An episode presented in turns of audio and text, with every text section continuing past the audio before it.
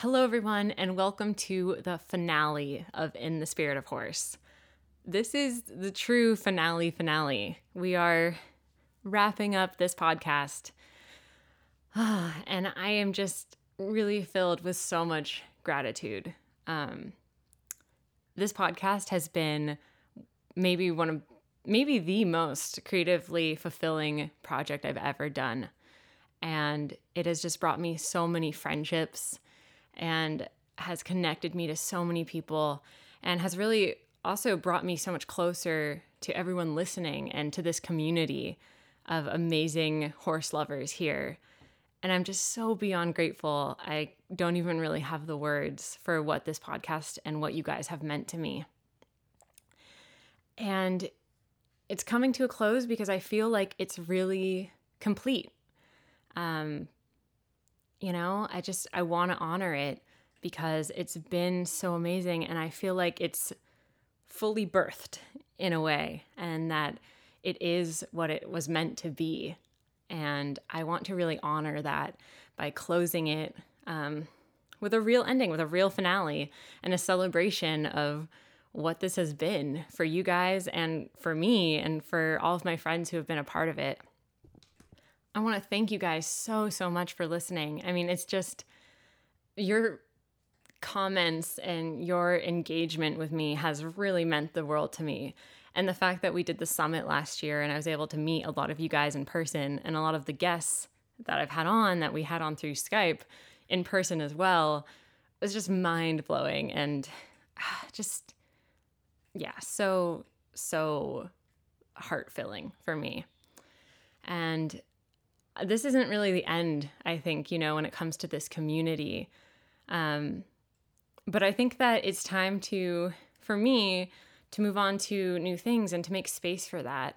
And, you know, to let other ideas be formed and created and birthed out into the world. But first, I really, really want to honor this one because this one was huge for me. And yeah, I've just, I'm in love with it. I love this podcast. I love you guys. And I'm I'm ready to celebrate. I'm so excited to celebrate what this has been. And so this week I'm bringing you guys our final episode with my amazing friend Nina Polo. You guys probably know her if you've listened to the podcast a lot. Um, she's been on many times. Nina and I started a wild horse sanctuary a couple years ago, um, maybe one or two years ago, um, together here at the ranch that I live at.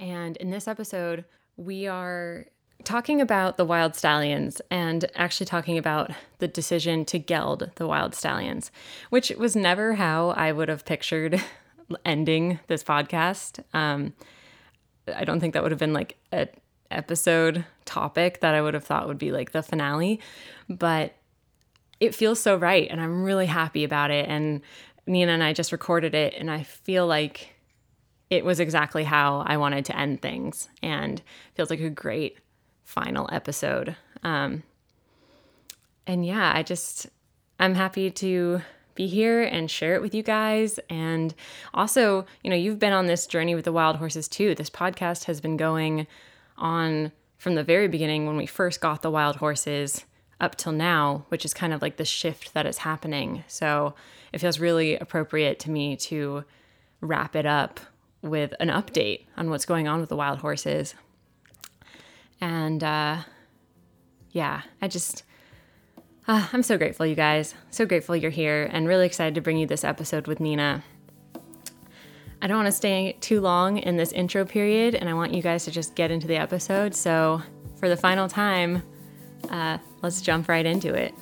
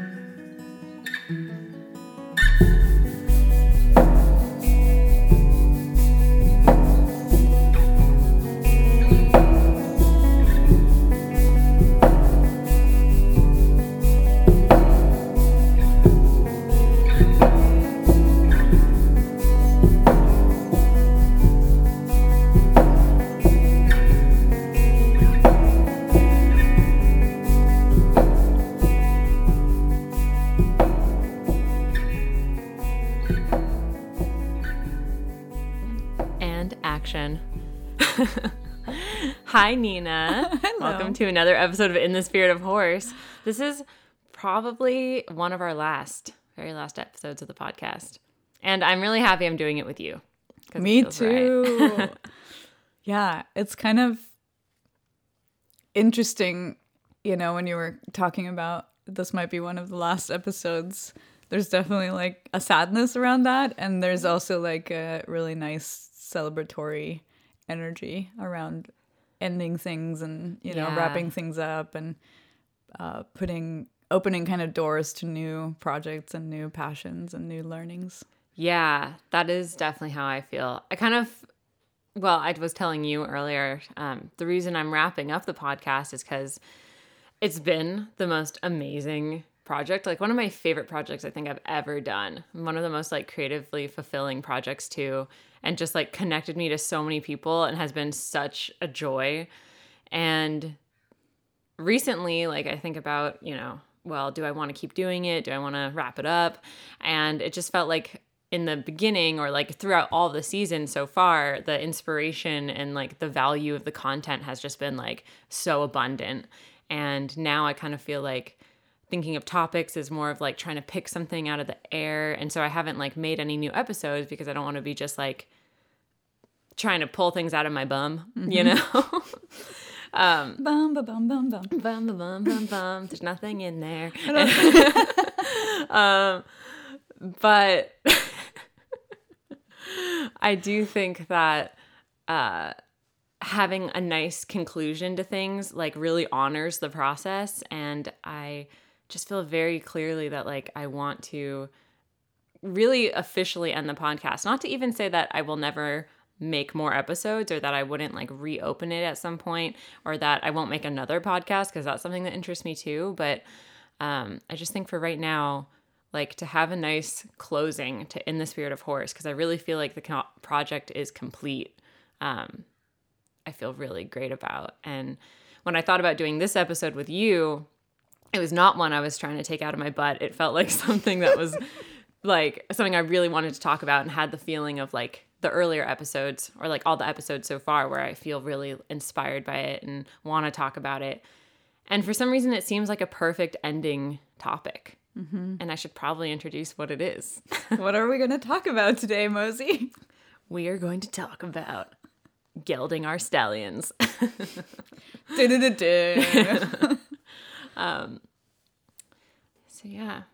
yeah, it is kind of a du-du-du-du type of topic because it's not. It's definitely not something that was easy. Um, even to make that decision was definitely you know took some some time and um, yeah, maybe we'll just go back to kind of uh, you know driving up north um, and meeting and you know quote unquote picking the horses that uh, we then brought down here. Yeah, we should just start from the beginning. Yeah. That's why it feels like a good wrap up. Like, I don't even know what exactly, you know, is going to come out of this podcast, but it Mm-hmm. just feels also emotionally like a good processing Yeah. and wrapping up of a journey you and I have been on Yeah. too.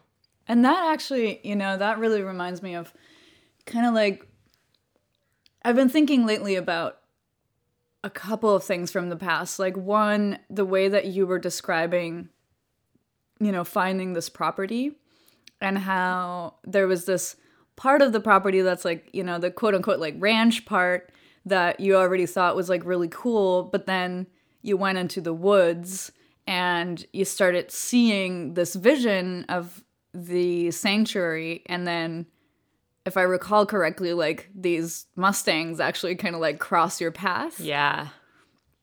So, how, you know, I was kind of like seeing that and then thinking about, you know, kind of like how it was when you moved up here and it was kind of around the fires, you know? Um and so there was almost like a you were in the moving process, but then it just all happened so quickly because we had to evacuate all the horses. Yeah. So then you just moved up here, and then there was a period of kind of like sitting with the land and kind of like feeling into how it was all gonna work.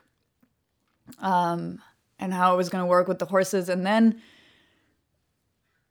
you know remembering like okay like the fencing wasn't even like fully done but we heard about these horses that you know had a very high likelihood of you know being bought maybe by people who would send them to slaughter These are the wild horses. Yes, the wild horses.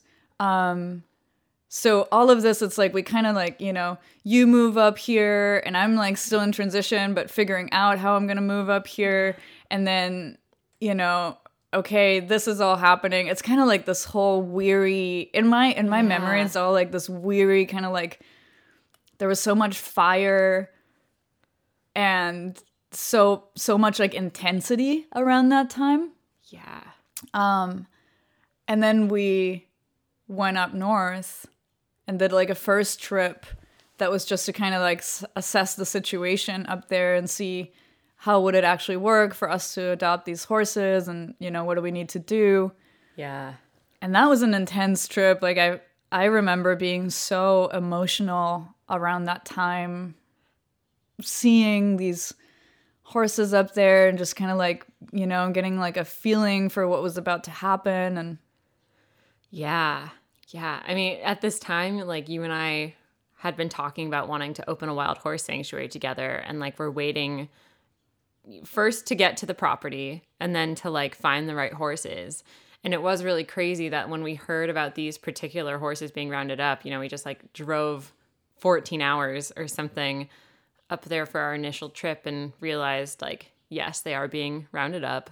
They're being sold for like $25 and they're older. So they're going to have like less protection and less potential um, adopters uh, that might want them because, you know, they're pretty established and wild and the young ones tend to go first. And yeah, it was pretty nuts that it just felt like those were our horses. Like Yeah. those were the ones we were supposed to go and rescue and bring back home. And yeah, that initial trip was really emotional because it was like amazing. I remember having like a lot of fun, like going up, thinking like, oh my god, we might. These are possibly horses that we'll be able to save. Eh, I don't like the word save. Like we're not like their saviors, right but like or like we might be able to bring these horses home and also the sadness of like they're being rounded up right now and they're going through so much trauma and like just a whole mix of like joy and kind of heartbreak on both of the trips but in Yeah. the initial trip too I also just remembered like how tired we were and how we were just like delusional. yeah just like laying in bed in that like motel situation up there and and just being like so silly because we were sleep deprived and yeah and emotionally like so challenged, you know, in so many different ways. And it was like, it was a really fun trip also because it was, yeah, we were, I think having, you know, doing this together was just such a blessing because I think Yeah. alone it could easily just become this really sad, overwhelming thing. Definitely. But yeah, having somebody who kind of like shares the passion and love and compassion I, it just made it for me such a such a different it, it like really shifted the experience to being kind of like so joyful even in the really sad parts you know Yeah, that is actually something I really remember us talking about and I think about a lot was we were talking about like the sadness of what we were doing, but that we both were also feeling joy and how like that could almost seem like incongruent or something. Yeah. But then that we were going to embrace the joy anyway because that was also real to us and part Yeah. of the process and um it was pretty nuts like we went up and then like we moved to the property which again happened because we had to evacuate from fires and it was like amazing but very sudden. And then like within the next month we found out that these horses were available for adoption and that we needed to kind of go up quick. And we just like packed up a big horse trailer and drove another 14 hours and just like picked out and or you know whatever the process was like eight horses and just brought them back here before everything was completely ready but because the timing just it was like how it needed to work out And it was amazing. And now I think about it, I'm like, all the prep that sometimes could have gone into, like, well, when are we going to adopt the horses? When are blah, blah, blah. And instead being told, like, no, this is the moment we go right now. And the excitement and like overwhelm of that. Um, I think it just worked out so amazingly. It worked out so magically. And I feel like that is, to me, one of the lessons, if not only like of horses, but specifically kind of of wild horses, is like the trusting in that intuition, you know, because there is sometimes like there is planning and stuff involved, you know, like I don't know, walking to the water source or something, you know? But like there's so many situations in life where you just act because it's like almost instinctual. Um, yeah. And maybe for us, it doesn't feel like such a physically instinctual thing, but I think there is also something like to intuition being like instinctual. Yeah. And just like when you know, you know, right? Like you know you have to go and you still can make a decision not to follow that. But I think for me, and I know you and I have talked a lot about this, like intuition in general being such a uh, strong aspect of like how we want to live life. And I think yeah. the wild horses are just such a like not only because that is kind of how I perceive them as living their lives, but also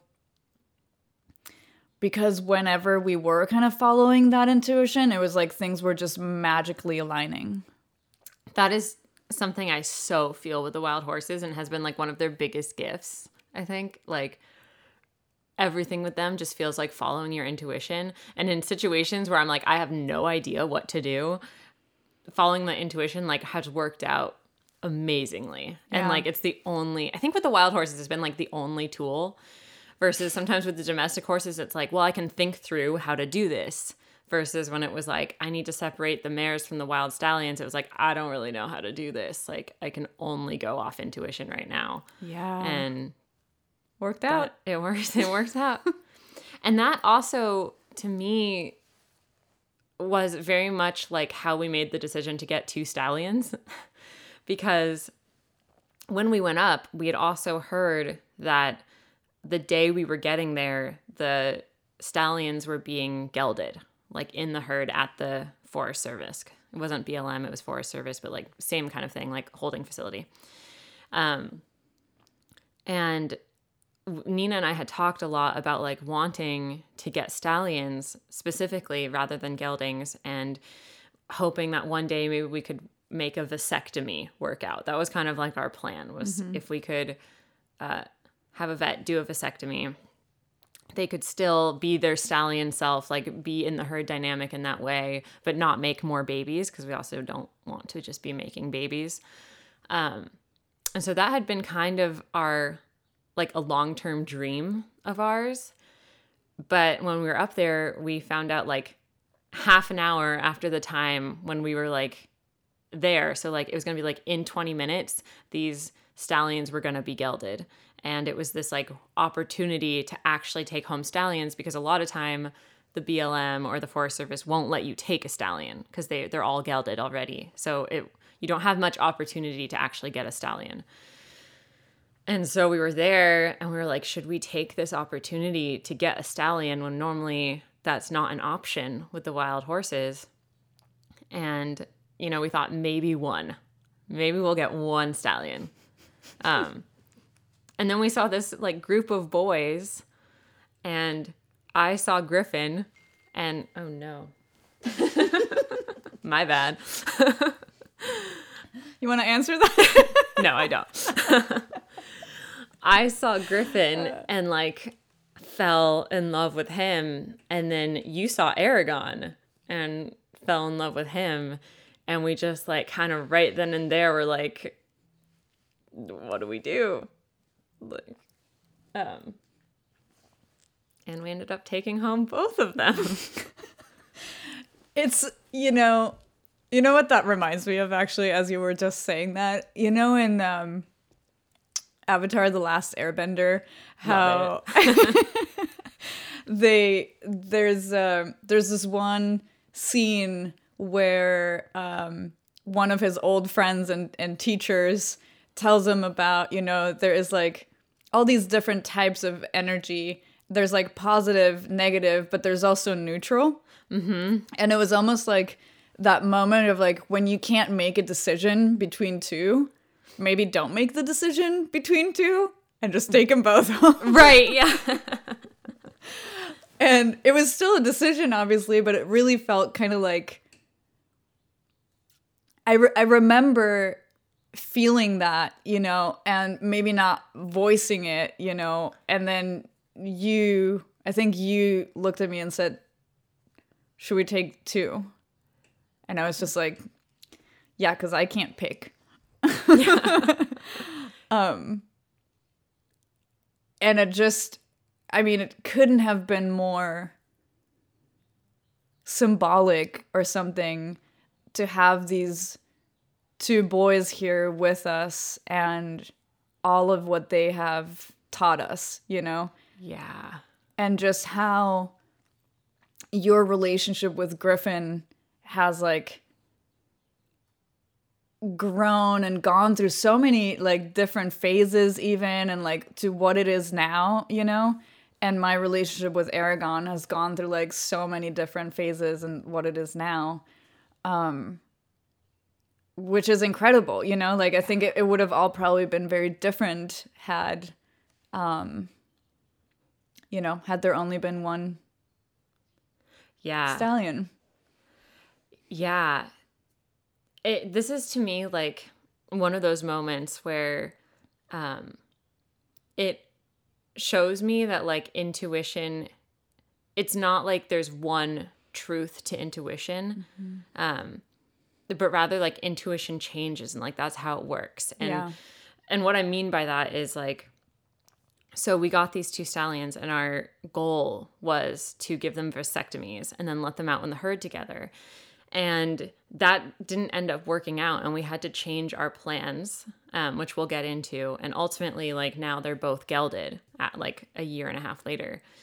But I really don't see our initial decision to get the stallions and not as geldings, but actually get them as stallions as any kind of mistake. I still really stand by that intuition that we had at the time because, like you were saying, the lessons along the way were invaluable and they, I wouldn't trade them. And I don't think it was in any way like a mistake that we got these stallions and then ended up having to geld them when maybe they could have just been gelded, you know, right then. Or, you know, what was more likely is if they had been gelded, we wouldn't have taken them because we were just going to take mares to begin with. Um, and so, yeah, I think that like even though the plan, quote unquote, changes or, um, if something switches from your initial intuition of like I want two stallions, you know, that that isn't a mistake, but rather things like it gets you to the next step, which gets you to the next step, and I think that that's how intuition works more is like step to step to step, not just like here's your big life picture, you know. Oh, I love that so much. I'm like nodding my entire body basically because I so so so agree with that and I think um it is like you know, I had this really sweet conversation with our friend Amy Joe um, who's amazing and has helped us so much with the stallions. Um, and we were talking about how, you know, sometimes like the intuition, like it gives you just like almost a realm of possibility and kind of like a next step. Yeah. And then, and then like, yeah, it starts to morph. And she was saying she has this feeling that if we knew exactly how things were going to pan out, we might try to control how we get there. yeah. And because intuition, I think, often actually requires us to let go a little bit of control and just be like, all right, this, you know, mm, intellectually, you know, maybe it's not what I would normally do, but it just feels right on a different level. It kind of requires for that control to like be gone. Yeah. And so the way that intuition works for me is usually I will I will see something, you know, I will like it is kind of like a visual thing for me where I will see like these possibilities and and that'll kind of like guide me into what the next step is. And then I now have learned over time that after that first step the vision might change and it probably will actually start to change as I go along with the path. Does that make sense? Yeah, I love that. I I hadn't thought about like how intuition like like the thought of it being visual i think is really cool and i love to like know that about you that you like see it because I, it's making me think about like how i feel it mm-hmm. and i actually think i don't like visualize i don't think i like see it it's really just more of like a feeling of of like that feels right or that doesn't feel right with less of like this visual but i love the i love hearing the difference for you like the idea of getting an, a mental image and like that also being allowed to shift but like getting you to like the next gift almost Yes. because i really do think like if i had known we were just the bare facts of like we're gonna end up gelding the stallions i probably would have been like let's get them gelded here Totally. and on one hand, you could think like, oh, that would have saved like some trouble of like having to make the decision later and like having to work with them to get it done. But I think really what it would have done is just cut us off from like a bunch of gifts that we got along the way. And not like it saved us trouble, but more just we would have missed out on a lot had we just known and done the done the thing first. I so so so agree. Like it it feels to me exactly like that. Like we would have just missed out on this incredible opportunity to uh truly get to know them. Yeah. you know, as kind of like individuals. And even though, you know, the circumstances are kind of like not what our ideal circumstances are, because probably you and I would just want them to be completely wild out there, no person bothering them. And maybe you and I go camping and we just happen to befriend each other.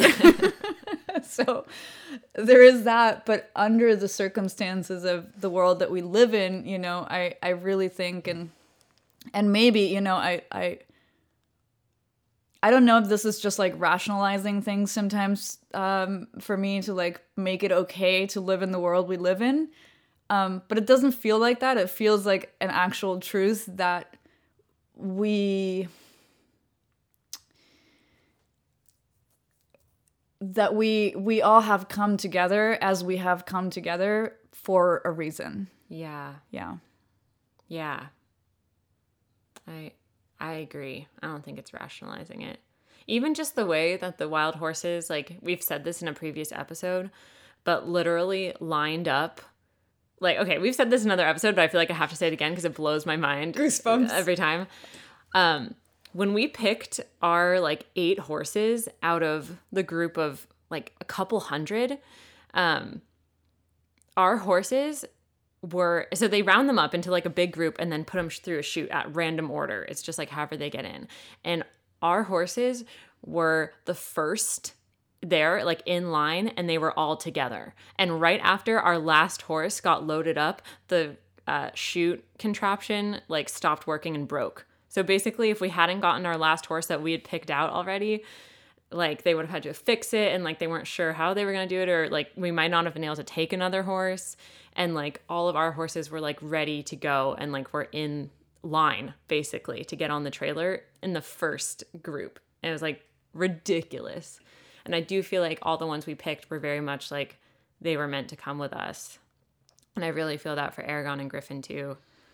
Um even though they were in like a separate pen like i don't know i just really feel that way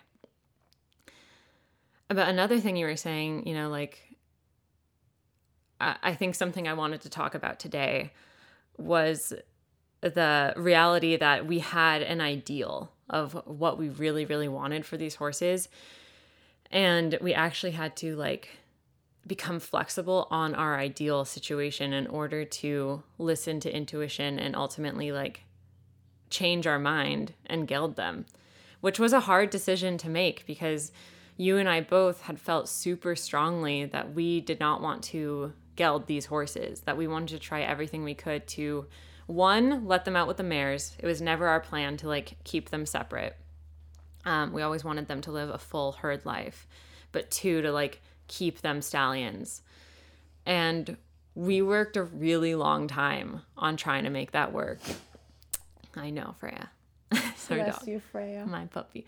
Um, we worked a really long time and we, you know, talked to different vets and figured out like what it would entail to get them a vasectomy. And basically, it was going to include, or it was going to take them both being able to go to a hospital, be handleable in the trailer and in the hospital and like by other people and like be monitored and get this vasectomy in a surgery room in a OR or whatever. Yeah. Um, A horse OR. a OR. horse OR.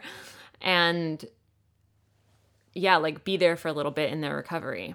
And at first, you know, I think I thought, well, maybe, maybe that is something we can do.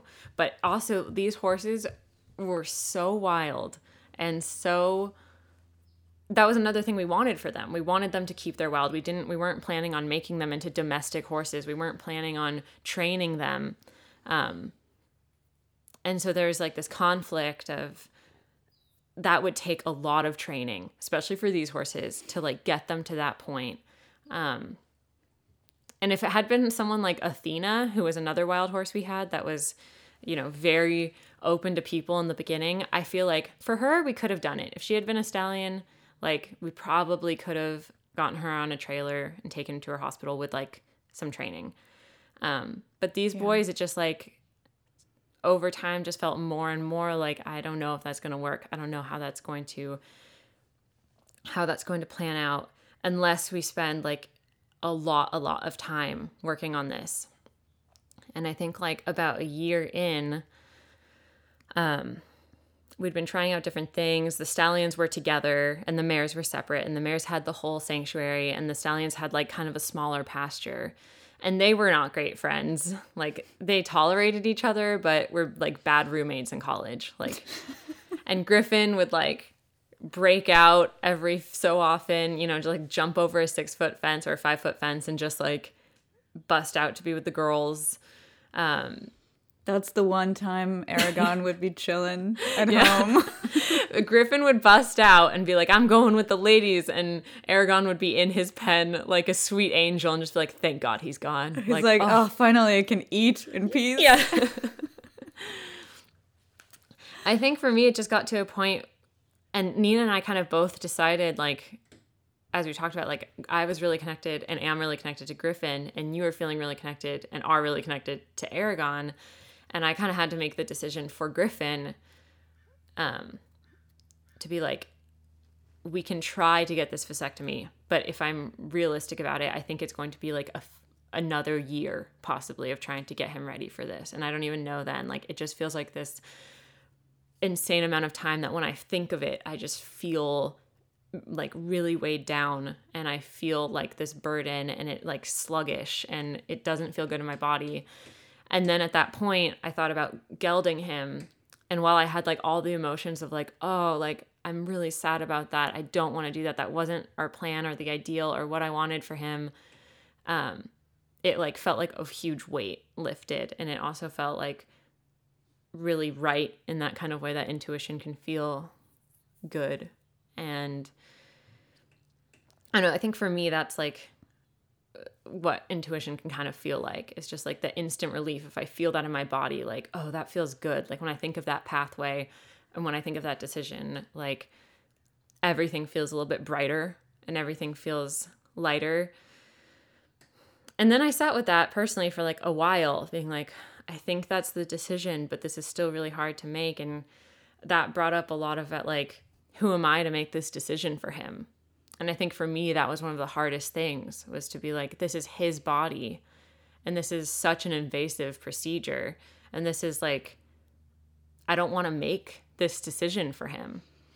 And he can't tell me, like, you know, what his decision is. But the thought of like, I know he wants to be out with the mares. I know he really, really wants that. I know he'll have a happier life if he can do that sooner rather than later but still like it includes this sacrifice that I don't really want to make for him. It was a really hard decision. And ultimately like I think the intuition really felt like that was the way to go and then we'll probably get into like how it went for both of them at some point a little bit later, but I want to hear your thoughts on all this first. But it went super well and it all lined up perfectly in the way that like intuition kind of does i think when you follow that and it ended up feeling really like the right decision even though it like wasn't what i initially wanted and i think he's really happy and yeah that's kind of Yeah. i'd love to hear how that was for you Yeah, probably. I mean, very similar. Um, you know, I mentioned to you yesterday, like, I think the the biggest struggle that I find myself in is kind of like it really it really taps into like this core disagreement that I have with the world we live in when it comes to these things, you know. Um I am so grateful for every relationship that I've ever had with a horse. And at the same time, I wish them all to be free. Yeah. And yeah, it's like you know, it's like do I how do I find the balance between you know, continuing to kind of like speak up for what we believe to be right or, you know, what we ideally want for ourselves, for the horses, for other animals, for other people. Um, and at the same time, like, how do I make decisions, you know, for the ones that I am now in this position of being like a guardian to? Um, and how do I how do I how am I the best that I can at that?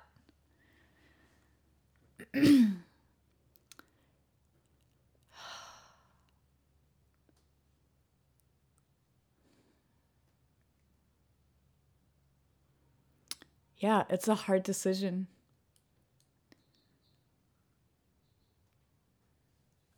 And I know 100% that it was the right decision, you know, Yeah. for both of them. I have, there's no doubt in my mind about that at all.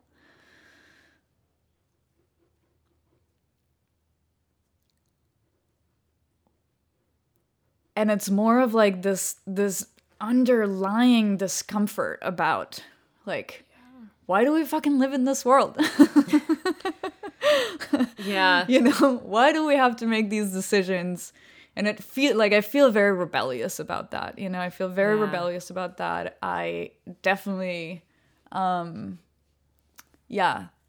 There there is so many things in this world that so many systems that i disagree with you know? And i think it's interesting of course as it always happens that like all of this is happening at the same time as like all of these other you know truths being uncovered in the world.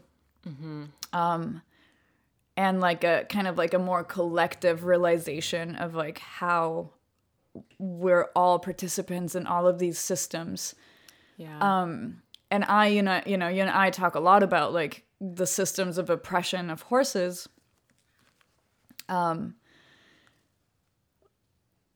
so it feels almost like and i find this to be true with aragon. And everything is like everything i go through with him is so much a reflection of my internal ongoings as well as like the external ongoings in the world. It feels very much like a metaphor for everything. Yeah. Um, but it feels very very heavy due to all of that because it feels like it carries way more importance maybe than just him and me being two individuals or you know you and Yeah. griffin being two individuals us doing like this life that we're doing. Um it feels bigger than that in so many ways. And i think that was a lot of like what i was really just like feeling you know? Yeah. Um I I I tried my best to like talk to him as much as I could, you know, and thankfully Aragon is of any animal I have ever met. He just like I don't know. This might sound like super woo woo, but whatever. It it just like I feel like he knows how to tell me things, and I literally like hear these things or see these things, and it feels like he's just like giving me the messages. Um, so I've been trying to just like sit back and listen as much as I can, and just like be quiet for myself, so that I'm not putting in too much of my own stuff and trying to really just be like a receptor of his emotions, his thoughts, you know, his process. Um and it felt like you know every day we were just kind of figuring it out every day how's this going to work how's this going to work i mean aragon would not let anybody near him not even half near him Yeah. for an entire year basically Yeah. That was the other interesting thing is like the difference between the two. yeah And Aragon was only gelded like two days ago. yeah And all because of like the work that you did with him. I don't even know if I want to call it work, but like the trust you've built. yeah that feels more right Yeah. Yeah, it is so interesting, right? Because Griffin was very much like even when we had the summit, you know, like he let everybody like pet him. it was just crazy. But yeah. Yeah. Yeah, he really was, you know, he's not to put them in any like categories, but he just like he has this like kind of extroverted energy. Yeah.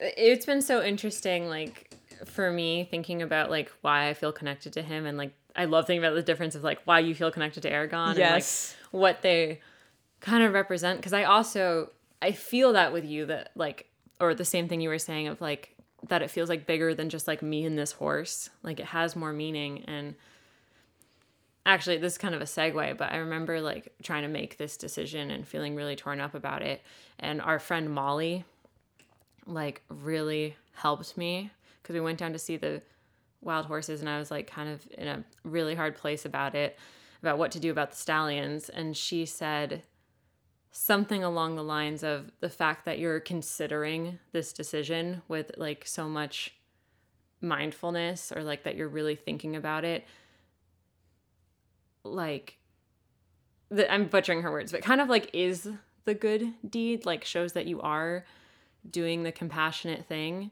and that like I think I was really worried like if I made this decision, like was I being a really bad person to mm-hmm. like decide this for them? And I think she like opened me more up to the compassion that like for myself that just the fact that you and I are considering this with like such an honor for them is like the honor that we need to give the horse. And like maybe we could be more flexible about how exactly that looks because maybe they're more flexible. And i think that's how i kind of ended up feeling with griffin like griffin is the most like he is super extroverted. He was the one that like when he got here i was most nervous about people going up to him or like when i went up to him i had to have the most like care because he wouldn't just like kind of run away. He would challenge you. And he's kind of like a lion to me. Like he's this big fiery sun Yeah. king. He's Yeah. very much has king energy. And you know you'd like see him in the forest when he was kind of out in the sanctuary um, when the mares were in for a little bit in the beginning and you would just like stumble upon him and he'd like emerge from the forest and snort at you. And like just the most amazing like That is what a lion would do. yeah like, just so spectacular. And you also like he taught me a lot about like the boundaries of i could not back down for him but from him but i also could not challenge him because i knew he would fight me back. So it was like this dance when i first met him which is one of the lessons he taught me of like i need to be super solid in my own boundaries but not attack him or not like put them onto him or try to more like cross his boundaries Yes. because if I cross his boundaries, like we're gonna get into a fight and he's gonna win. Yep. And and that was such like an amazing lesson that I think he's shown me a lot about like your own boundaries and your own power, you know, and your own leadership. And I think for me, like when I made this decision with him, hopefully, um, I was also trying to tell him a lot about what we were, what the plan was, and, you know, if he would be okay with this and like really communicate to him. And I feel like all these little signs, like, like, I don't know, maybe it sounds woo, woo woo, but I really do feel like it all, in the way that intuition works, and I really trust in intuition, like all lined up and, um, we realized for him, like, if he was going to be gelded, he was going to need to have a halter on and he was going to have to be, like, okay. Both of them were going to have to be okay with um, getting the sedation and from someone. And uh, Amy, Jo, and I worked with Griffin. Amy Jo has also been like a total guardian of these horses. She's amazing. She's our friend, and she has like helped with the, us with the stallions. She's the godparent so for yeah. sure.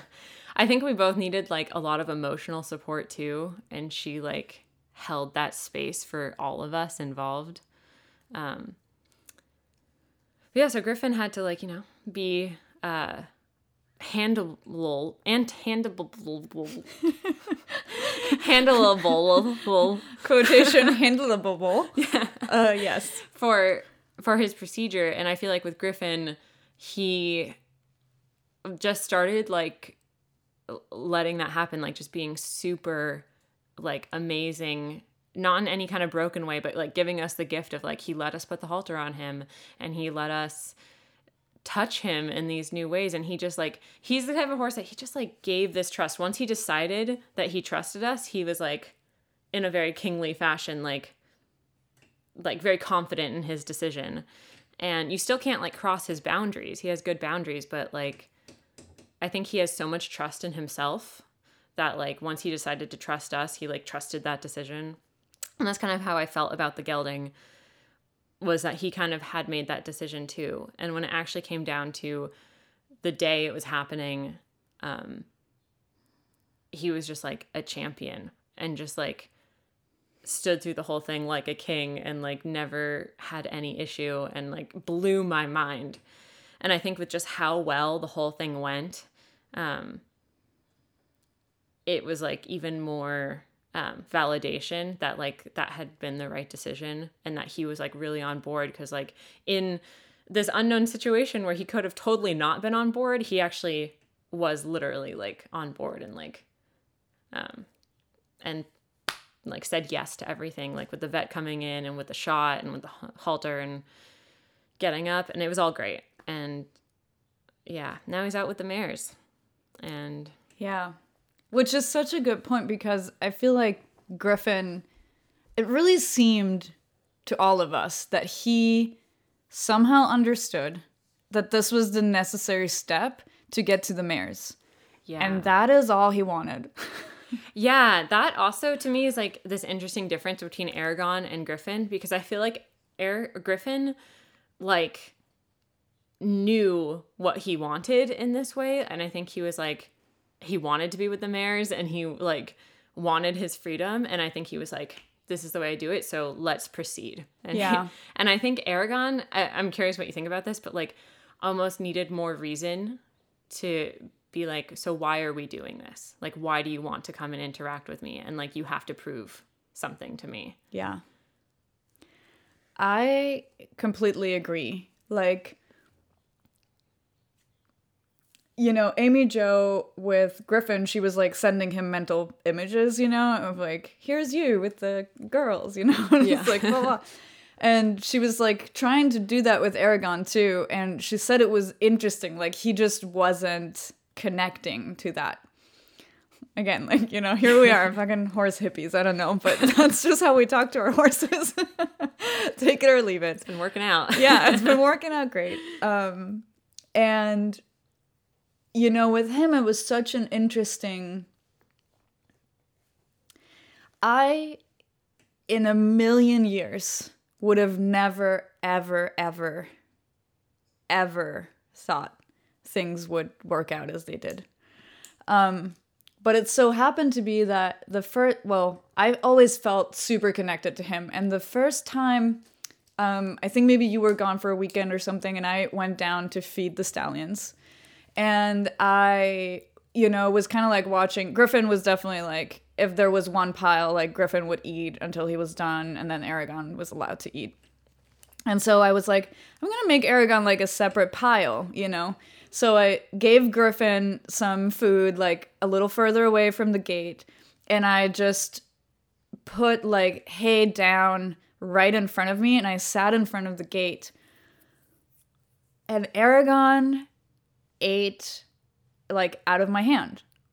And it was the weirdest thing because up until that moment, he had never gotten close at all to anybody. And so I was just like in shock. And that moment, I had this intuition that like he was my horse.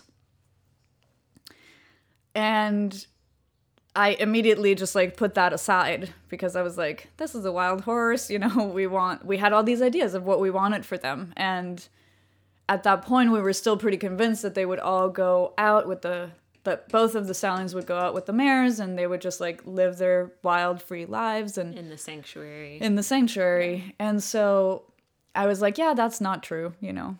But it was definitely like a moment of intuition that I kind of like ignored cuz it made me uncomfortable.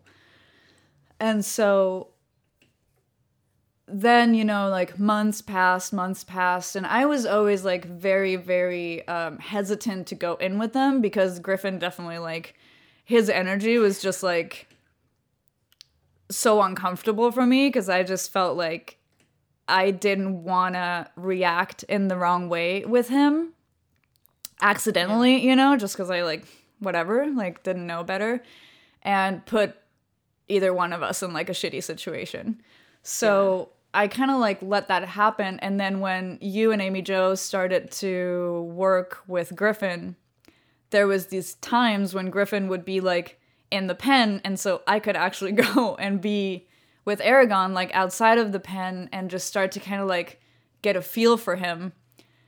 And there was kind of like an immediate connection that had already been there, I guess. And so moving through all of that, you know, it was clear like okay amy jo can you help me with this? And then amy jo basically was like this horse is connected to you.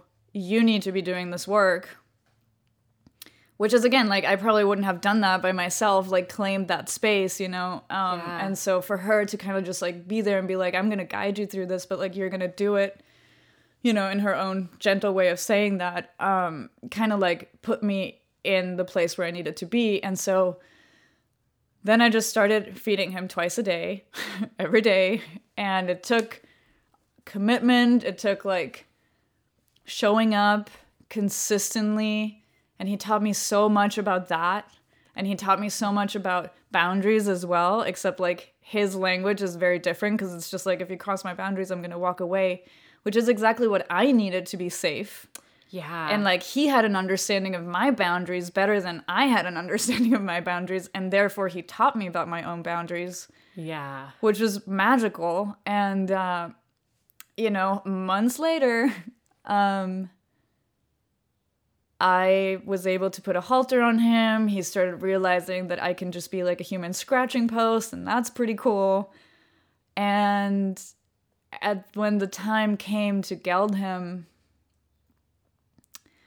um, Amy Jo and I decided, okay, and thank you so much to the vets for being so amazing and Amazing understanding of our ways and how we wanted to do things. But yeah, basically, like, we were like, okay, you wait far away. We're gonna go down. Amy Jo is gonna administer the first sedation to just calm him down. So we go down, and Amy Jo tries, and Aragon figures out what's happening and was very clear that he was not cool with her doing that. And so we were about to give up. I was like, this is this is not working like you know, h- how are we going to do it? Like and then I remembered a thought that I had about 2 months ago, where I kind of like heard him say, You're gonna have to do it. And I was like, No, again, like, no, no, that's not what's gonna happen. I cannot do that. Like, I might fuck it up. I don't, I'm uncomfortable with needles, you know? and so I heard that thought again you have to do it. And so I was like, okay, uh, can I have the needle? And Amy was like, you're going in? I was like, yep. So I went inside and I started just like feeding him and how we've been doing and started scratching his neck, you know. And uh and then I just like put the needle in and he looked at me. And I was just like, it's okay. And he just let me do it. It's insane. It's insane. Like if you know this horse too and the amount of trust and time it's taken just to, for you, his like you really are his like one person. And like for you to be able to touch him or feed him out of your hand has been like you have just had to prove yourself over and over and like build this like more than I've seen with any other horse Yeah. ever. Like and for him to like I don't know to see that trust that like it it com don't I don't know the word but like it transferred almost even to just like you'd never done anything with needles. That seems like something so far from him when he's like just learning that scratches are okay to have something like that and for him to then be like I trust you. Like just you. I trust you. Like it's huge. I can't yeah. I can barely even like describe how big that is for me that he like let you do that I can't believe it. And I was, my entire body, like down to my toes, was shaking with adrenaline. And I just stood there with him for a second. And then I got out of the pen and I just, like, my entire body just had basically like a, like just a shake and a cry because all that tension had to be like released somehow. And I was so nervous. I was nervous like months leading up to this. I was like, I don't know how this is going to work. I love this horse more than I have ever loved anybody. Like, how, you know, how is it all going to happen? Like, I, there's so many emotions. And so for him to just let me do that, and then it wasn't enough. And so I had to go back in and give him another shot. And he again just let me do it and was like kind about it, you know? So that was insane. And then again, like the vets came down and they did such an amazing job. And, you know, he, he just like, it was like okay, you know, somehow within all of the disturbance of what all of this means and the bigger picture and the world we live in, like it somehow was okay. Yeah. I really felt that too from him. Like, Uh, even like when he wasn't okay with other people, like being in the pen and doing that, to me, that's so didn't feel and doesn't feel now looking at him like he wasn't okay with what was like the decision that had been made, but very clear on like who he wanted Yeah. to like be part of that process and it wanting it to be you that like you and him were in it together and that's how he would feel comfortable and Yeah. And it's funny because it's like he, you know, I would, in my head, it was like, I can't do this, you know? And he's like, he's like, you can't fucking do this? Like, I'm Yeah. going through the major thing, you know? Like, step up. And Yeah. it, it really felt like that. Like, I just had to step up, you know? yeah and he it's very interesting because yeah it didn't feel to me like i'm not okay with what's happening. It was just he's like it's gonna happen and i'm gonna tell you how it's gonna happen. Yeah. You know?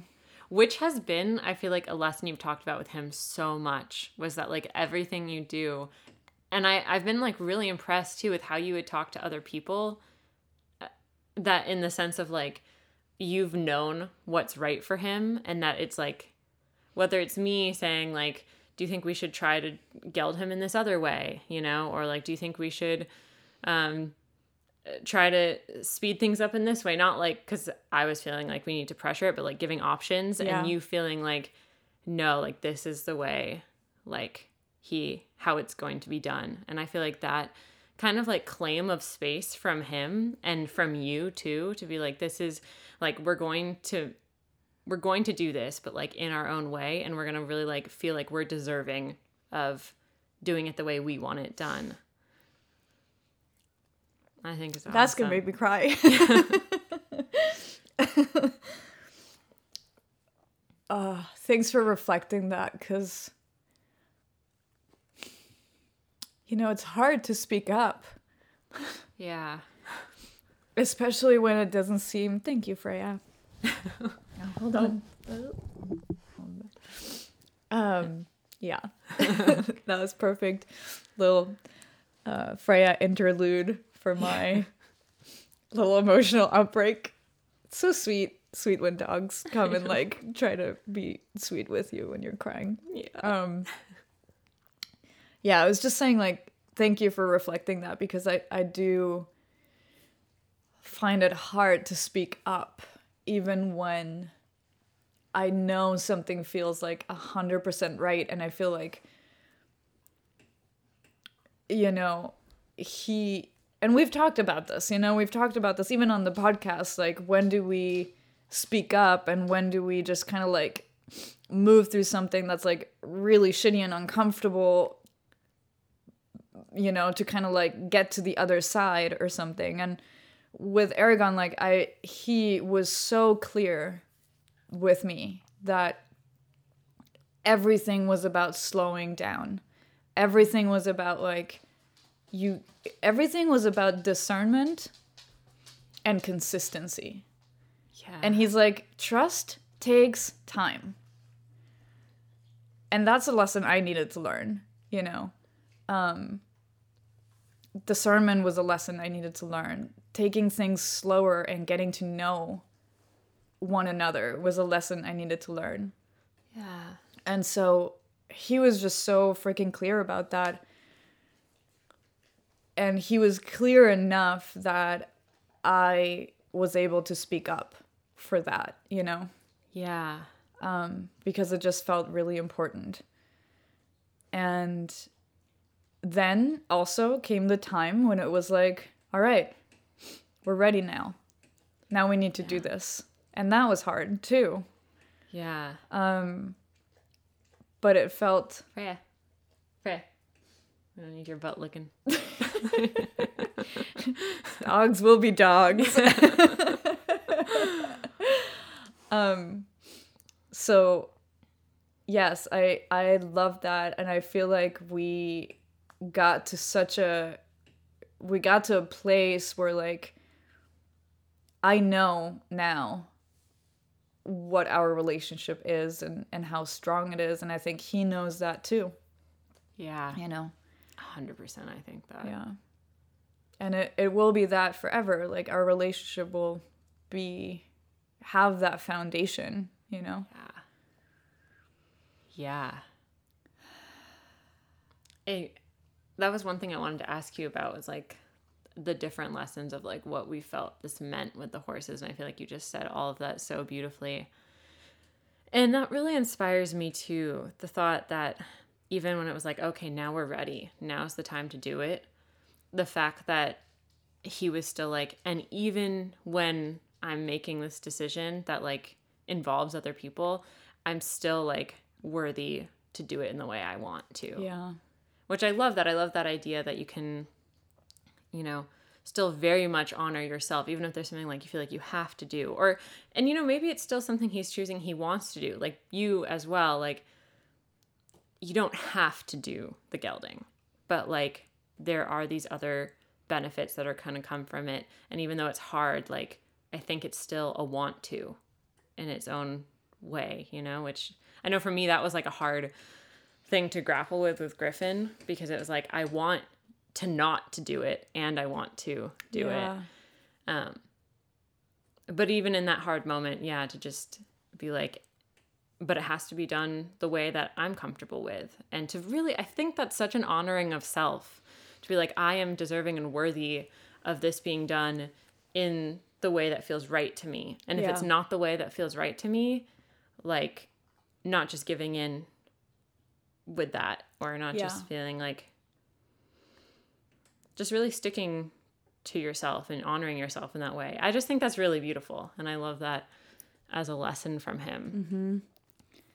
Yeah, it's you know the other thing that that was really interesting was that um well you know this obviously but um that so very soon after uh we got the wild horses I got really sick and had to be in the hospital and then had to go to Germany for I think I was there for like 4 months something like that um because of the medical system because I needed surgeries and stuff. And so um, it was really interesting what came up for me Yeah. with his gelding because it's so crazy, you know, it's like okay, I I basically was faced with the decision to either have this like really dangerous procedure um that would potentially allow me to still have children biologically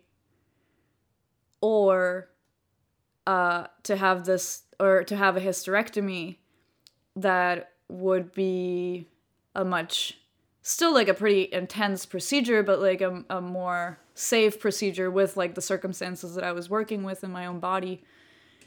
And to you know not have children in like in that way.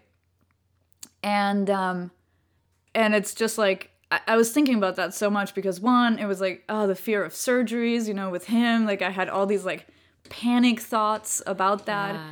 Um then like the reminder of my own surgeries and like the trauma of going through all of that and then also this really the the quality of my life after the hysterectomy Yeah. has just increased by a thousandfold, you know? And I was just talking to a friend of mine who is kind of phased with the same decision right now. And I was like, I can't even tell you how much lighter my life is now that I don't have to deal with the problems that I physically had before and and how much that meant for like my mental health and like my emotional health and and so I was trying to kind of like remember that feeling as we were going into his surgery and thinking like again, I don't want to project my own experiences onto him and justify a decision that I'm making for him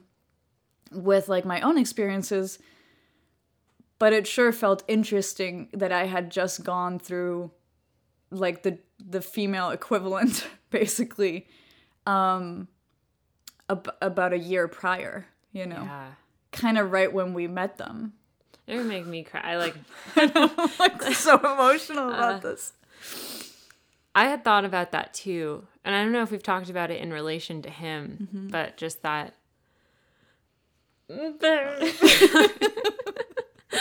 Uh, just that you ha- have kind of known what like it's like to go through Nothing like a good podcast cry in the morning. Uh, but you do kind of know what it like. Like, suck it up, Mosey. no feelings, No Mosey. no, feelings are great. Crying is great. I just don't know if it makes good audio. but uh, um, just that you do know, like in a way, like what they are going through in a in a, in its own way, and like you know, and I don't know. I just don't think that that was like a random coincidence either. And I do think like there's something so special about the bond between you and Aragon that I just I feel like nothing's really coincidence with you two. You know, I think there's some connections that come into our lives where like it uh, they're meant to like maybe come and teach and go and like flow and then there's ones that are like really there to stay and like support and like are like deeply part of you and part of your heart and I just feel like that's you and Aragon so much. Yeah. Uh, so emotional. this horse, Jesus. I'm so horse. I have That's cried amazing. like so much with him, you know?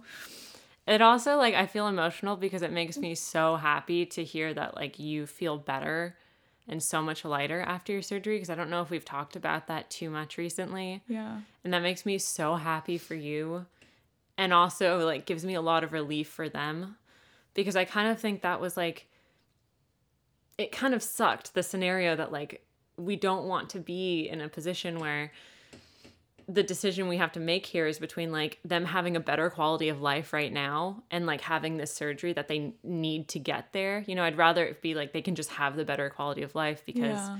they're naturally stallions and they can be in the wild and they're just going to procreate and like manage themselves, you know, but it not being like the circumstance here. And I do feel really strongly for both of them, like that their life for Griffin, like I really felt like he was gonna have a much more improved life, like when he was out and when he was with the girls. And like Aragon isn't out yet because he's still recovering from surgery, but I feel super similarly for him um, that his life is about to open up and expand so much, and that he and we've talked about this too that you know he had this time with Griffin, and then he's had time with you getting ready to uh, do the gelding. And those have been actually like beautiful times too. Like your time with him, I think getting ready for this, you guys have built something so magical and strong. Um, and I think you knowing when it was like, okay, now we're ready. And now it's ready for the next phase in his life where he's going to be out with a herd and um, like his life is just going to be really different. And I think that I think it really is going to be a great step for him and like a great situation for him that for both of them, you know, I wish they were stallions, but I also think that they can be happy. And I think that they that's why with Griffin, like I felt like he had kind of made that decision. And again, like I'll never really know. But I don't know, the lessons with Griffin were also really interesting. They were very different than the ones with Aragon. Mm-hmm. But um Can you talk a little bit more about that? Sure. uh, yeah. So with Griffin, I think that um, I've talked to Griffin like or about Griffin like he's this king, you know, and he very much has this like the energy of like the sun and like very leadership energy and that is like how he is. It's how he is in a herd. It's like how he makes decisions for himself by like jumping off the out of the fences, you know, like I think he's very much like a direct like he makes decisions and like sticks with them and he like he owns his power so much and his decision making. And you know, I think uh, it's kind of like this misconception i think with wild horses that like the stallion makes all the decision or like the stallions like lead the horses everywhere and like um i don't think that's true. You know i think the stallion can be a protector but also can be a nurturer companion. And like there's these different roles. Even with aragon and griffin we've seen like aragon when he was with the girls when they first got here was very much like nurturer companion like um super sweet like followed the girls and um, also like protected them but like had a totally different energy than griffin himself like when he's with the girls he was like you know he's very much like a leader and like uh like i don't want to say like large and in charge but like but like he has I mean, that's he's like a king. Kinda, Like, yeah. yeah. He like has that like, like he takes on the responsibility of um, of leader, which comes in with like, uh, you know, some of great perks and also a lot of responsibility of decision making and blah blah blah. And anyway, so I think it's more individual, horse to horse. Um, and I think the mare, stallion doesn't matter. It's like what kind of archetype they have in them. If they're like very leadership organ like leadership oriented or protection oriented or companion, blah blah blah, all that stuff. yeah. And Griffin is like the king. And I think for me, like when I had to make this decision for him and like decide, you know, are we going to geld? I think in the past year, I've definitely been put into a position where like I have to sometimes own my power and my leadership more than I'm comfortable with.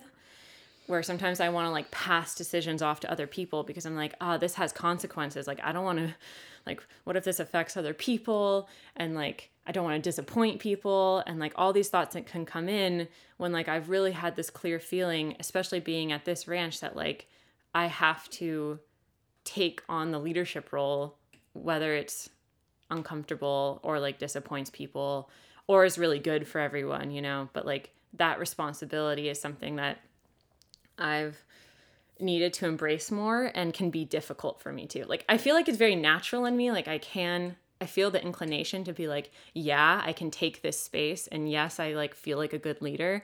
And then also like I don't know, even the thought of being like a good girl or something. I was gonna say, then also you grew up as a woman in the society. Yeah, like, and like, am I allowed to take that space? And who Yeah. am I to like make this decision? And I think with Griffin, even with the gelding, that thought comes in of like, who am I to make this decision?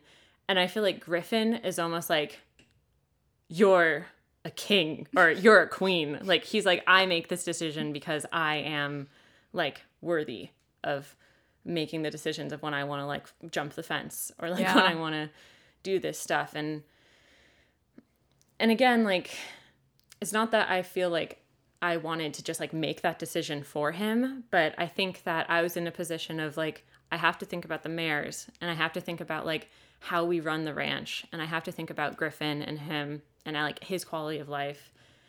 And like keeping the stallion separate from the mares was a lot of work. A lot, a lot of work and added like extra time and money to everything.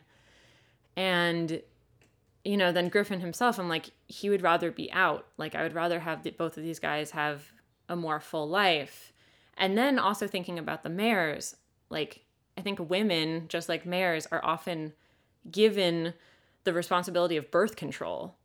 And in this really unfair, misogynistic way, you know, like, oh, yeah, you can take on the side effects. You can take on the like repercussions of this. Like, and birth control for mares is really invasive too and like really messes up with their hormones.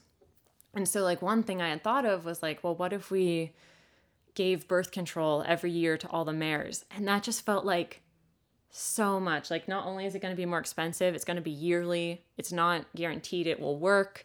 I don't want to put like seven mares through that every single year, you know, versus like if we try to figure out something with the boys and i feel like just all this stuff it was like i had to make a decision at some point and it got to that point ultimately where it's like you can't pass this decision off to anyone else. Like lucas can't make that decision. Like nina can't make that decision for griffin. Like you have to make the decision um and like ultimately that's what i did was like this is the responsibility of like being in a leadership position where like it's not always going to be super exciting that you're the one making the decision. Sometimes it's hard. And like amazing perks sometimes like can be wonderful but also like difficult. And yeah i just feel like that is like the energy of griffin. And also to feel like he was on board with that like i almost feel like we are mirroring each other. And he kind of felt like to me like he had made that decision. He was so good about all the gelding and everything. Like i didn't feel like i was like trying to push him into something he didn't want to do. But also i feel like he was giving me strength of like you are a lion. Like you can make this decision. Um you can be like me and like not feel guilty or bad for like owning your power in that way. Um and that was like kind of what i felt like the the lesson was of griffin. And um yeah i'm, I'm trying oh there was one other thing that like i just about the birth control Yeah. that i really liked that made me feel better about it all and again like it's like you're never quite sure like what's projecting or not but this came to me and like brought me instant relief and um i'm kind of just trusting it mm-hmm. but there was something about griffin um in relation to like the mares where it was like either all these mares can go through this invasive procedure like every single year where they have to be darted and like get this birth control and like take on this huge burden. Or he's like or I Griffin the one male can like take this burden for them and like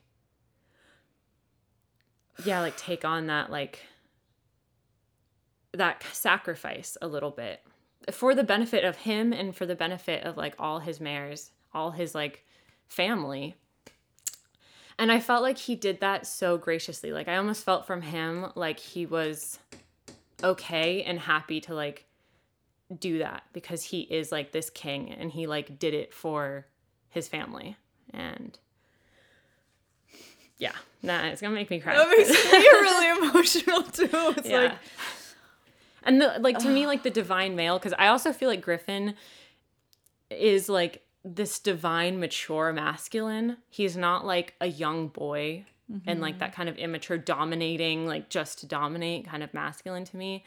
He's like very mature masculine and i feel like part of that is like that he is like protecting the divine feminine too and like mm-hmm. wants to like make space for them to be wild and free and like yeah and so i just kind of like i really honor griffin for that because i feel like he does that yeah.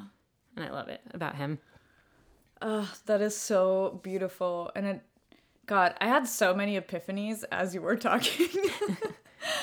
um, because one of the things is like you kept referring to Griffin as like the sun, you know, which totally makes sense to me. And and I immediately felt Aragon as like the moon and Yeah. like the lunar energy and like you know this like even how you and I have talked about how like Griffin and his stature is very like he's like um his energy goes like up you know? Yeah. and and sweet. All the animals are sleeping around us. So sweet.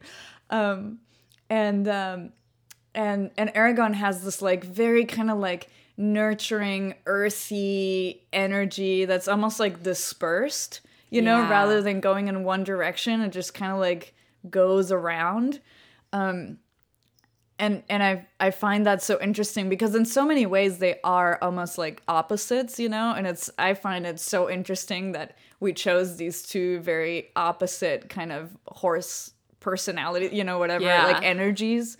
Um, and the the lessons that they're teaching us along the way, which are like in some ways similar with a different approach, and in some ways Yeah. just like these other yeah like whatever it was that we kind of needed you know so i agree that none of it ever feels feels random um the other thing i remembered which is really funny because uh so when we when we were naming the horses it was like very we were like just kind of letting it come to us right yeah and it was like one day you'd be like, hey, for this one, how do you feel about this name? This is what kind of like came to me, you know? And we just kind of were naming them like that. And it was like, I knew that I would name Aragon, like that would, it would come to me.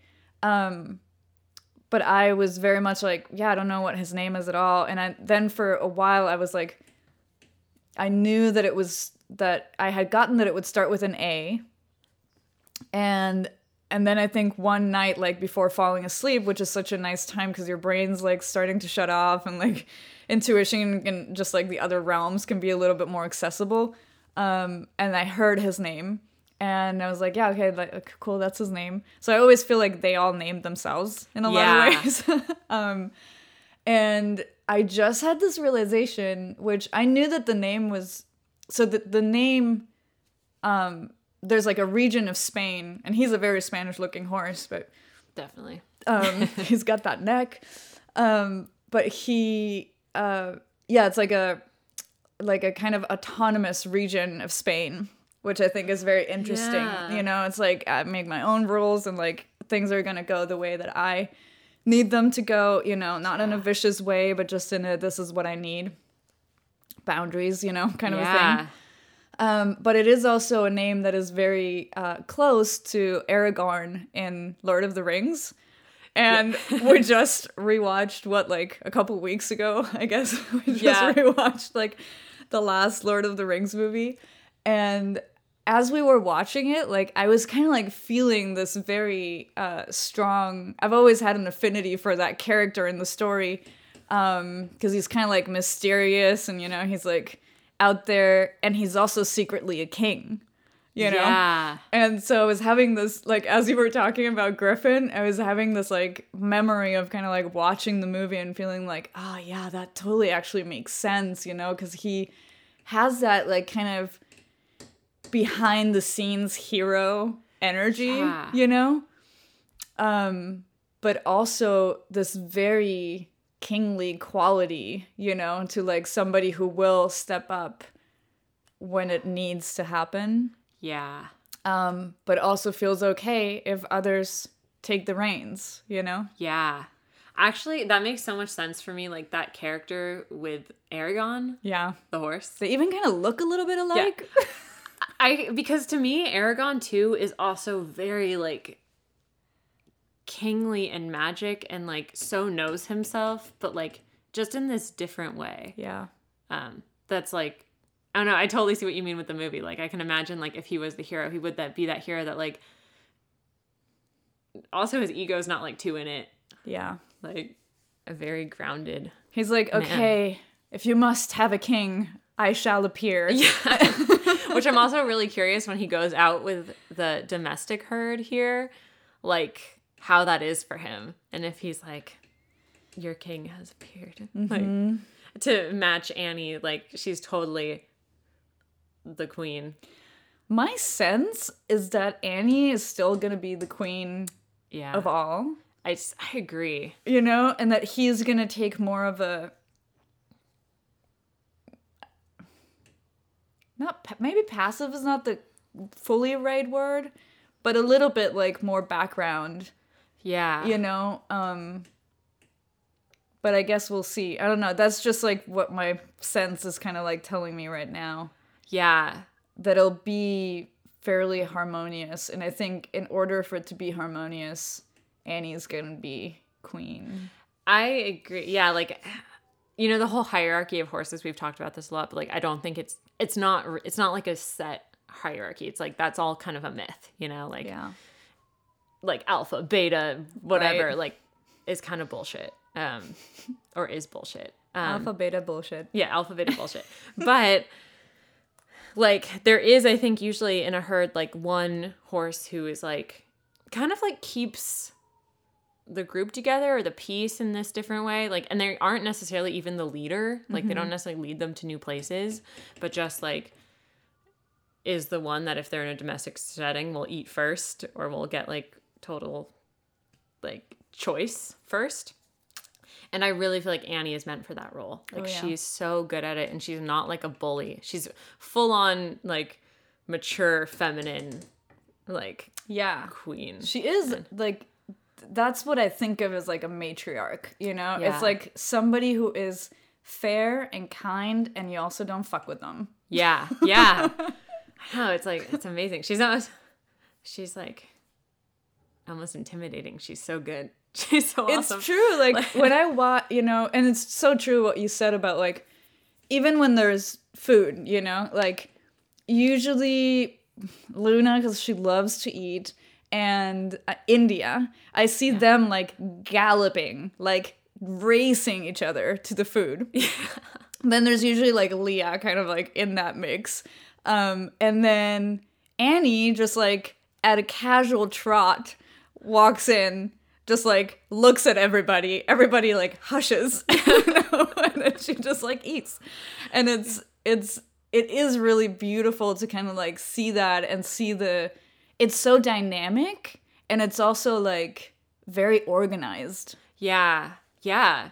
And I think about like she isn't like just a young kind of dominant filly that's coming in. Like Annie has like become wise. Yeah. And she also didn't used to be like what you would think of as like the herd dominant, quote unquote. Like I don't really like that word for it. yeah. Um, she wasn't that. She actually used to be kind of like at the quote unquote bottom of the like eating schedule, like in different herds she's in. But I think she's grown into it with wisdom, and that's why she's now so like it's like rightfully her place in a way. And I also think that having this land where they are more free and more Mm-hmm. natural dynamics have come out versus like where she used to be, um, has let all of that shine more. Where there's no longer like a linear hierarchy of who gets to eat. Like Leah pushes Luna, but Luna pushes Sierra, but Sierra pushes Leah. You know, like all these things are so much more like individual. Just a little carousel of ponies. Yeah. um, so I'm super curious to see how Aragon fits in, but I feel right about it in the same way that I do not feel right about Griffin being in with Annie. Like, I Oh my like lord. that would like clash. I feel like that would really clash, but yeah. that's where like just following the feeling because like Yeah, and it's you know it's so oh man, so many things again like when following intuition, you know, it's really interesting because when it comes to like all the other horses, I feel like I rely quite heavily on like your intuition because you've been living with them like obviously like your horses you've known for a long time, you know. I feel like you have been really tapped into your intuition specifically with the horses but also just like in general for a long time and like have really kind of made it a practice to like listen to it you know um and i feel so trusting of it and with aragon it's like i'm like oh here's okay here i actually need to like put in my intuition because he and i definitely have this like magic wire together Yeah. and and i i just love how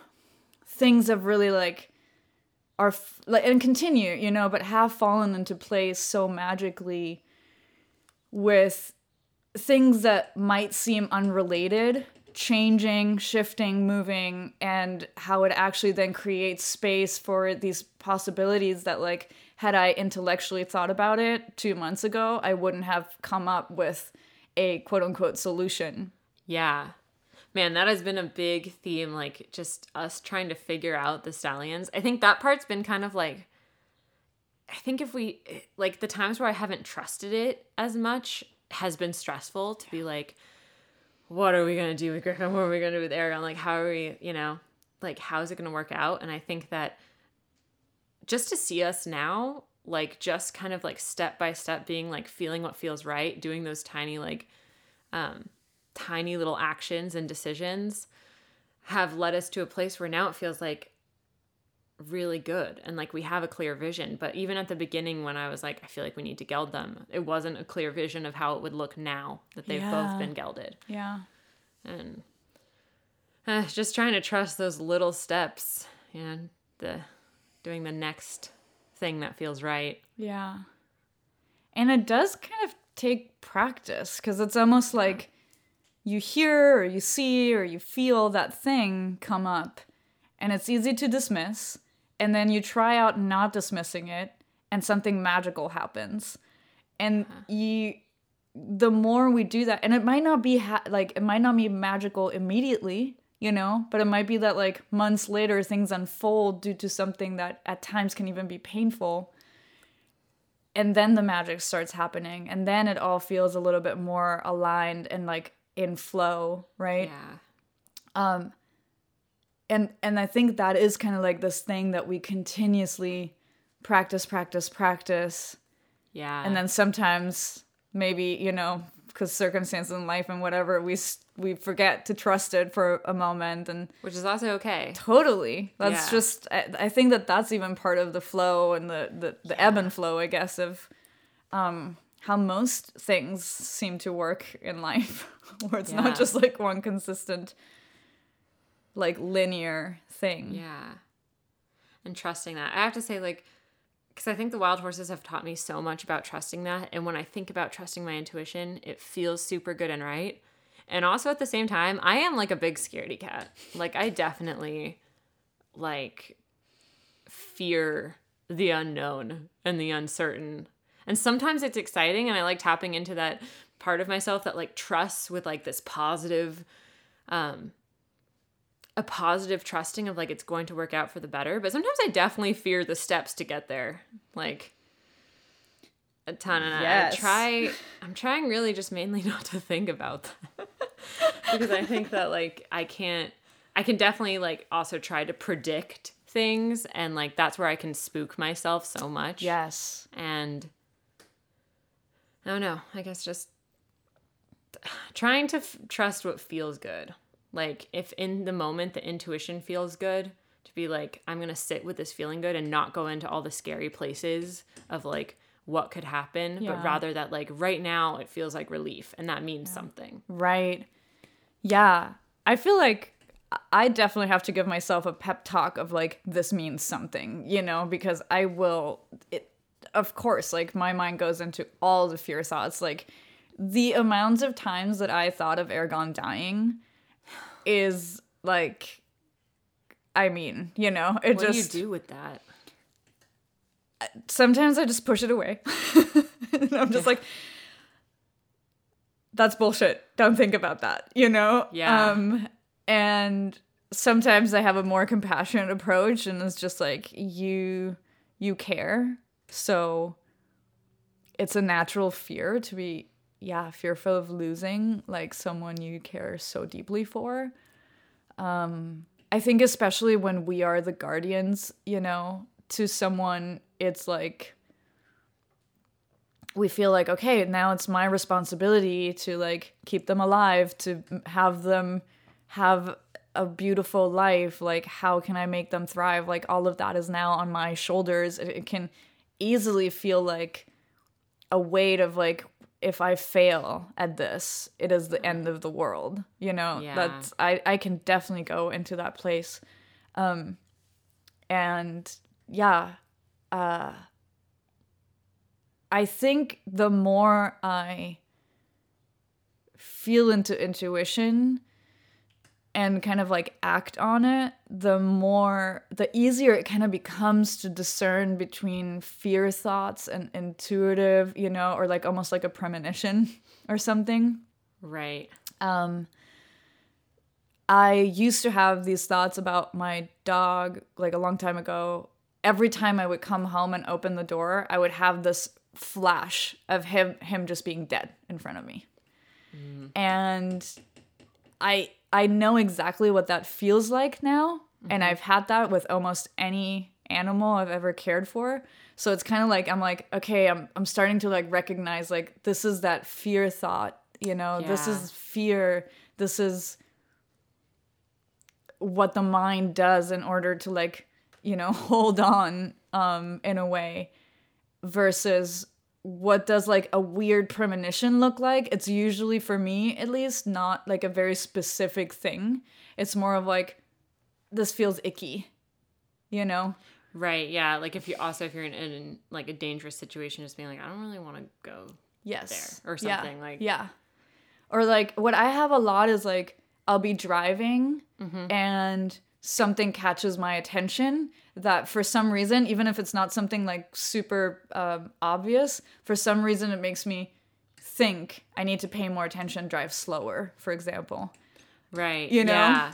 I like to think about that as like the because I can really get mixed like into that like the fear spiral Yeah. and like being like, is this a fear thought or like is this a premonition and like go down this whole thing and like I think also I've been really trying to manage fear a lot more recently and um I like what you're saying about like recognizing when it happens. Like something I've been thinking about is like I used to be so afraid of things happening to Annie all the time and knowing that like like I'd have that every day. And like that wasn't like that was definitely like a fear like just coming in and it is just that kind of like spooking myself. Um and I used to have that with my goldfish. I was really attached to my goldfish as a kid. And I didn't know you had a goldfish as a kid. did. Aw. I had her for seven years. That's pretty crazy. I got her at a carnival. I was very attached to that goldfish. Wow. Seven years is a very long time. yeah, for it was. What was her name? Her name's Goldine. That's Um, a good name. And I remember that I used to like as a young kid have that fear every time I left the bathroom because she was in my bathroom. I'd be like, like, what's gonna happen to Goldine? and, Yeah. and like, I don't know, it helps me to manage like. Ultimately, Goldine did pass, but there were many, many days, seven years of days where like she didn't pass, and that was like a long life for a goldfish. Yeah. So like, I don't know, yeah, just I, I'm just trying not to think about the fear stuff as much and also know that like I don't think intuition is really trying to scare you, you know? Right. And so like if I'm having a thought where I, it's like I'm making a story and I'm really scared that like trying to be like, you know what? I actually don't think that is intuition because I don't I don't really feel like intuition works in that way where like it's trying to tell you a story to freak you out. Right. You know? Oh, that's such a good point, actually, because it does feel different. It feels more like a. Yeah, it doesn't feel like that um, adrenaline fear reaction that's very physical. Yeah. It's more of like a like a hunch or something. It's like a milder thing, maybe. And I think it, at least for me, and thinking about it, like it feels more of like when it comes to decisions, it's more of like what feels good, what doesn't. Yeah. And it's more of like, yeah, that subtle, like, and honestly, usually I think more of a like what feels good Mm-hmm. kind of thing. Like, and that could be like, you know, walk, going down on the, in the car or something. And I don't feel really good about going that way, but I feel good about going home another way, you know? And like that kind of like subtle thing, but not necessarily like a flash of like, what if I die right now? You Right. know? And it's also interesting to me that like our worst case scenario usually is death, right? And that's also like the one inevitable thing of life. Yeah. you know, so it kind of does make me laugh like and of course like we don't want anybody around us dying, you know. Um but probably I- I would definitely say that the more the more comfortable I get around death, which is something that I think about all the time, is also kind of like the more comfortable I get with like knowing that yeah, just kind of trusting in that sense that like things happen as they happen, Yeah. whether I'm fearful of it or not yeah. um they do and intuition feels definitely more of like a guide than like a uh choose your own adventure book where like 90% of the adventures end in your death you know yeah. Yeah.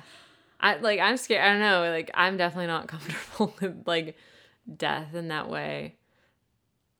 But I think that that's why I'm just trying to like focus more like maybe one day I'll be more comfortable with it. But I think for now like for me cuz I can go into such a worry and fear mindset to like just f- focus on things being more stable than like my mind wants to go to, you know? Mm-hmm. Like cuz at least cuz you know, worrying or not like isn't going to end up changing anything. So at least if I can feel kind of stable Yeah. and like safe um maybe I can handle everything better. But it, it's like I don't know, it's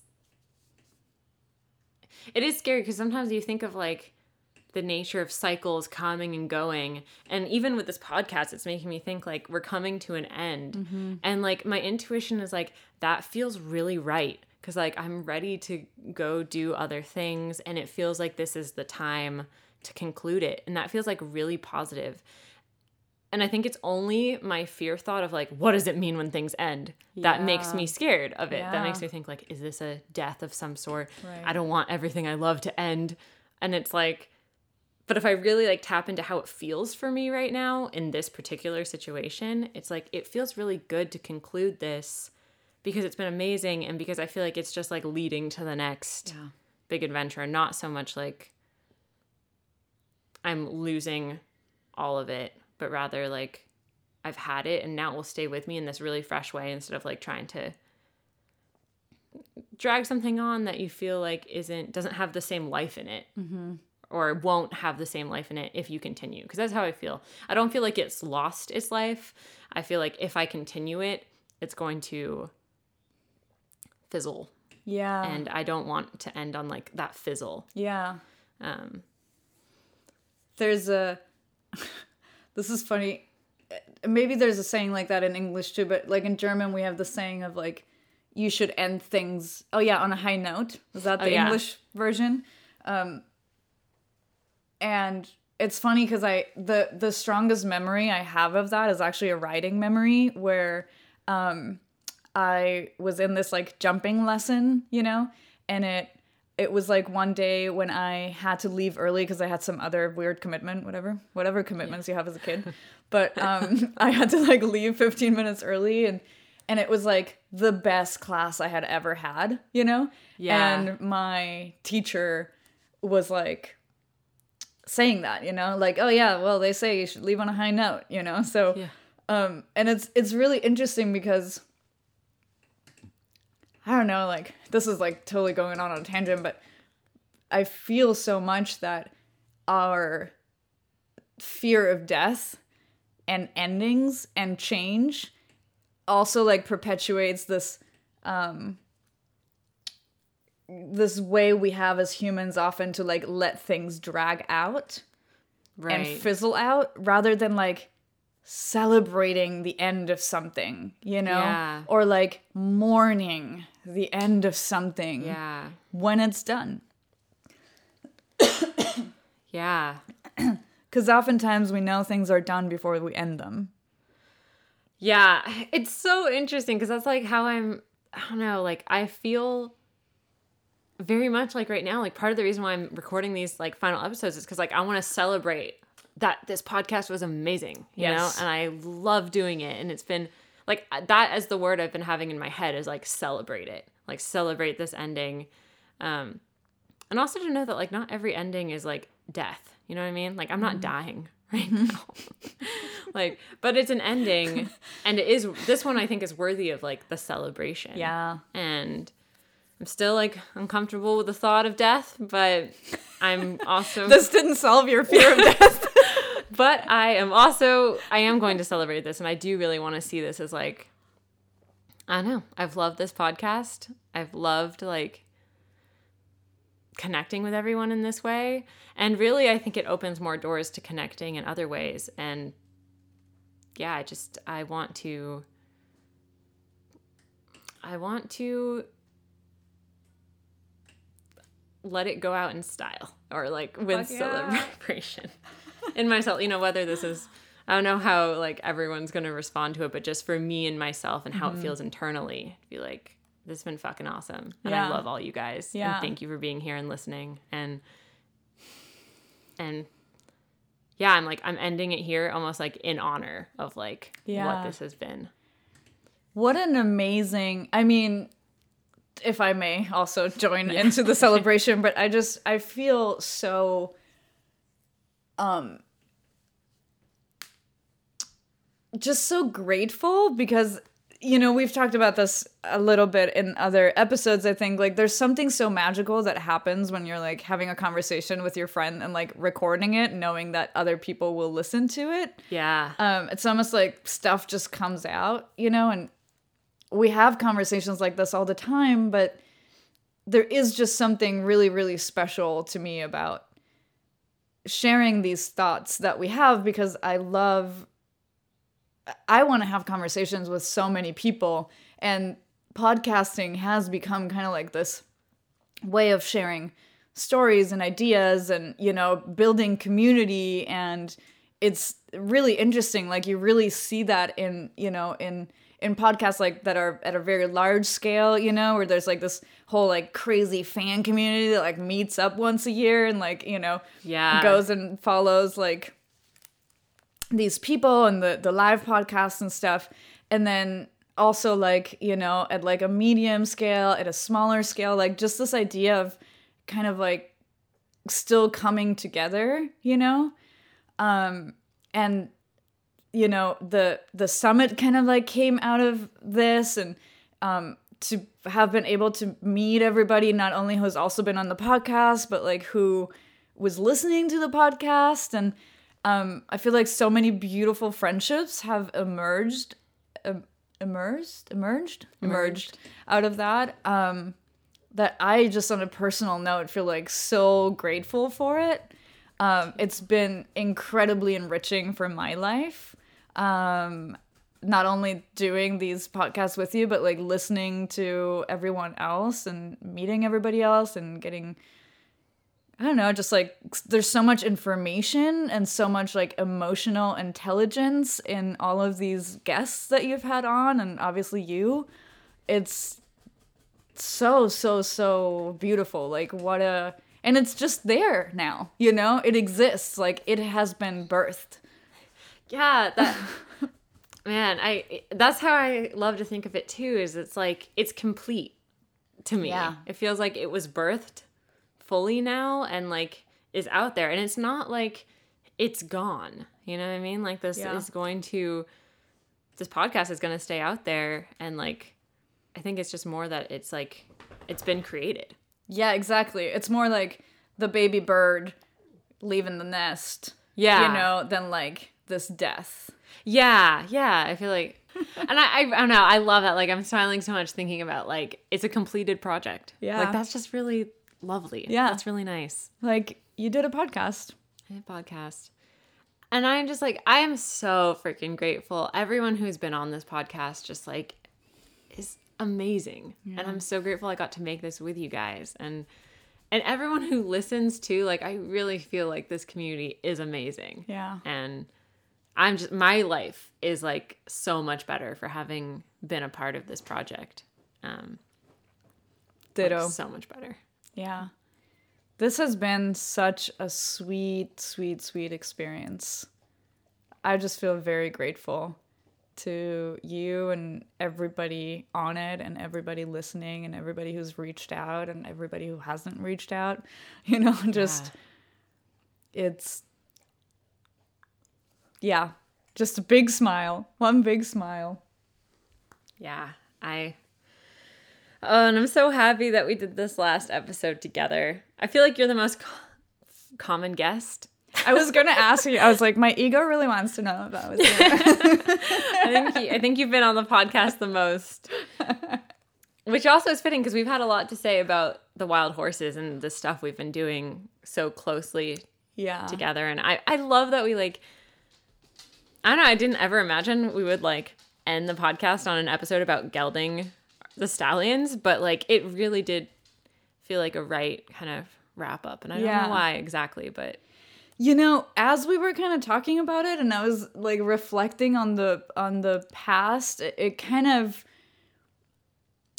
I think maybe it does reflect it because it's also like it is an ending of something, but it's also a birthing of something, it's totally a birthing right? well. Yeah. And it's like the new life is also, you know, now starting to happen, which is really beautiful and it also kind of like is really a completion of like one aspect of the journey we've been on since kind of like around when the podcast started, you know, and um moving and you know all the all the kind of like um big changes and transitions and, and shifts that have happened throughout the podcast like a lot of it really was like intertwined with the wild horses and yeah. um and this is kind of like the settling of like okay this is how it's most likely going to look now for a while Yeah, that actually like I resonate with that so much. I feel like it's been so amazing the way things have been at this ranch and it really feels like we're going into a transition of like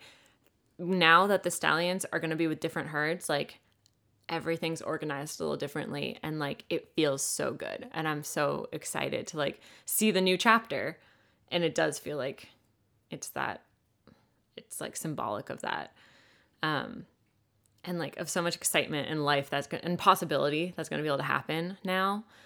Um, another thing I really liked about it when I was thinking about like bringing this topic in is I feel like a big theme of this entire podcast has been um, compassion over the harsh right and wrong and compassion over like dogma.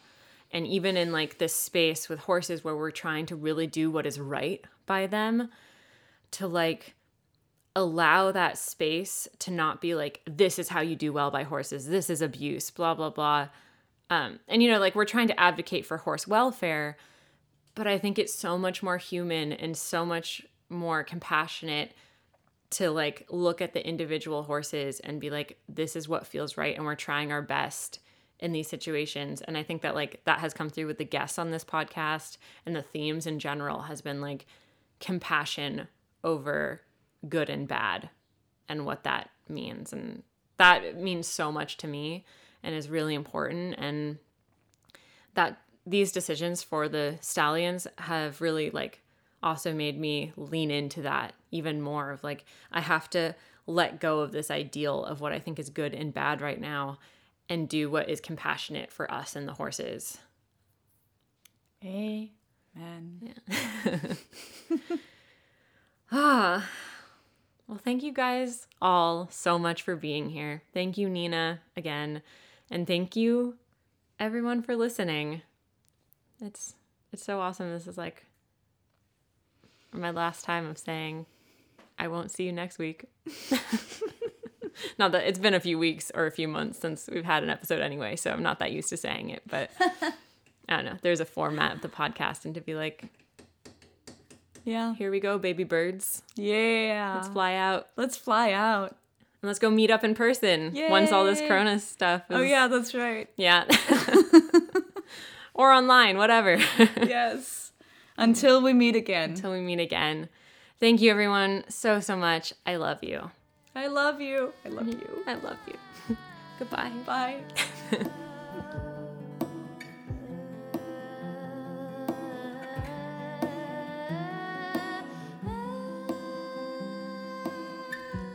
want to give a huge thank you to Nina for being on our last episode today, as well as a huge thank you to all the guests we've had throughout the season. I also want to give a giant thank you to Lily Misher, who wrote, performed, and produced our theme song, Horse. Lily has a new album out on Spotify called Lucid, which is amazing, and I definitely think you guys should check it out if you like our theme song. And thank you to everyone who has listened and supported this show.